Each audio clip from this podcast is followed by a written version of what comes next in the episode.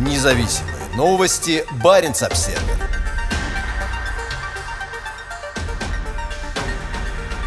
Финер летит в обход России через Северный полюс. Северный маршрут из Хельсинки в Токио проходит над Киркинесом, Шпицбергеном, Северным полюсом и в районе Аляски сворачивает через океан в Японию. Среди скандинавских авиалиний у финского национального перевозчика больше всего дальнемагистральных рейсов в Азию. Поскольку из-за ответного запрета Москвы большинство европейских авиакомпаний не может использовать российское воздушное пространство, Финэйр приходится искать новые обходные маршруты для полетов в такие пункты назначения, как Шанхай, Сеул и Токио. Полеты в Северо-Восточную Азию сложно перепрограммировать, так как обход России делает их намного длиннее, заявил Перту Йолма, глава группы планирования перевозок Финэйр. В зависимости от розы ветров мы летаем в Японию либо южным, либо северным путем вокруг России, пояснил он. Северный маршрут из Хельсинки проходит через финскую Лапландию до самого восточного города Норвегии Киркинеса, расположенного всего в нескольких километрах от российской границы. Оттуда самолет продолжает путь над Баренцевым морем, Шпицбергеном и Северным полюсом в сторону Аляски, где начинается последний этап пути над океаном до Токио. На данный момент все рейсы Finnair в Осаку отменены до конца апреля. В то время как полет до Токио обычно длится 9,5-10 часов, теперь в зависимости от направления он занимает около 13 часов. Увеличение времени полета сильно сказывается на экономике полетов, увеличивая расходы на топливо, экипаж и навигацию, пояснил Йолма. На данный момент Finnair – единственная европейская авиакомпания, использующая маршрут через Северный полюс. Работа в полярном регионе для Finnair не в новинку.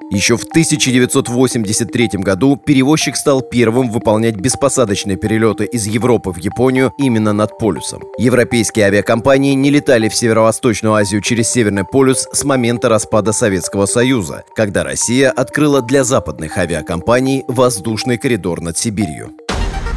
Независимые новости. Барин обседный.